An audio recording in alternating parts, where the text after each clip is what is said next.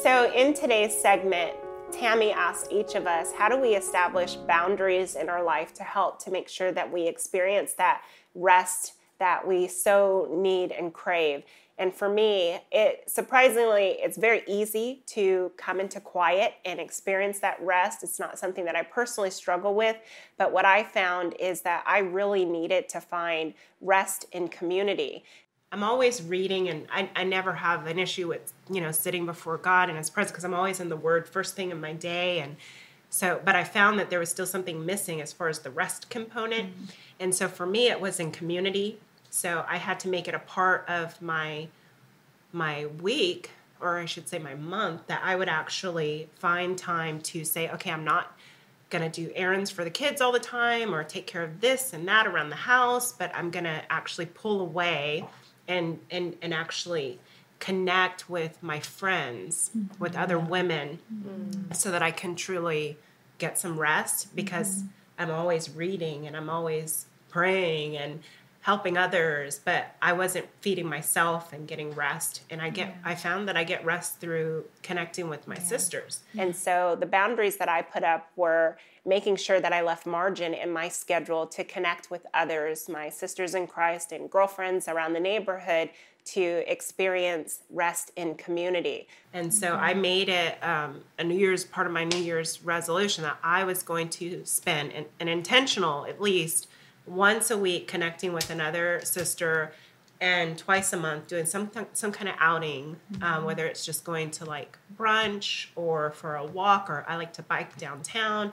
I just wasn't mm-hmm. putting those things on my calendar, so my yeah. boundaries were like, I'm always here and I'm available for everyone, mm-hmm. but I I just wasn't right. wasn't putting me on the list. So it's been so really good. awesome. I it's changed my continence, I think I'm a happier person. Mm-hmm. And it's so funny because when I connect with my sisters and we go to do stuff, we end up reflecting on God the whole time. Mm-hmm. Right. Mm-hmm. And it's just right. like talk and and it's interesting because I just met with a lady I have a small group that I lead out of my house on Wednesday nights and one of the ladies in my group brought um, her friend to meet me because she wants she's looking for connection with the group I'm trying to get through this out crying, but it just really kind of broke my heart because here was someone I met her and we're sitting in this coffee shop. It was her first time meeting me. I just wanted to make sure she connected with our group and stuff, lifestyle and all that, because we're more of a life group than just a Bible study.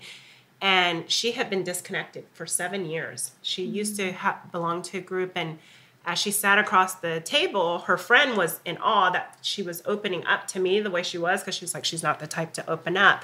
But what she was mm-hmm. saying is she's always the encourager and has always that word for everyone else that she didn't know mm-hmm. how to really share and connect. And she has been striving to be a good parent and just be there mm-hmm. for all her kids' things and never um, puts herself on the calendar and she's just completely disconnected. And she said she's just feeling depressed and alone.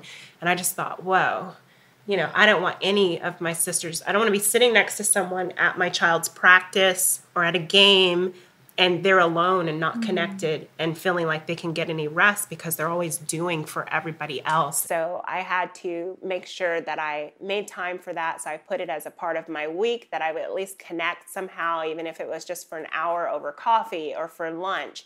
But in that time, it's specifically set up as um, margin for me to find rest in community.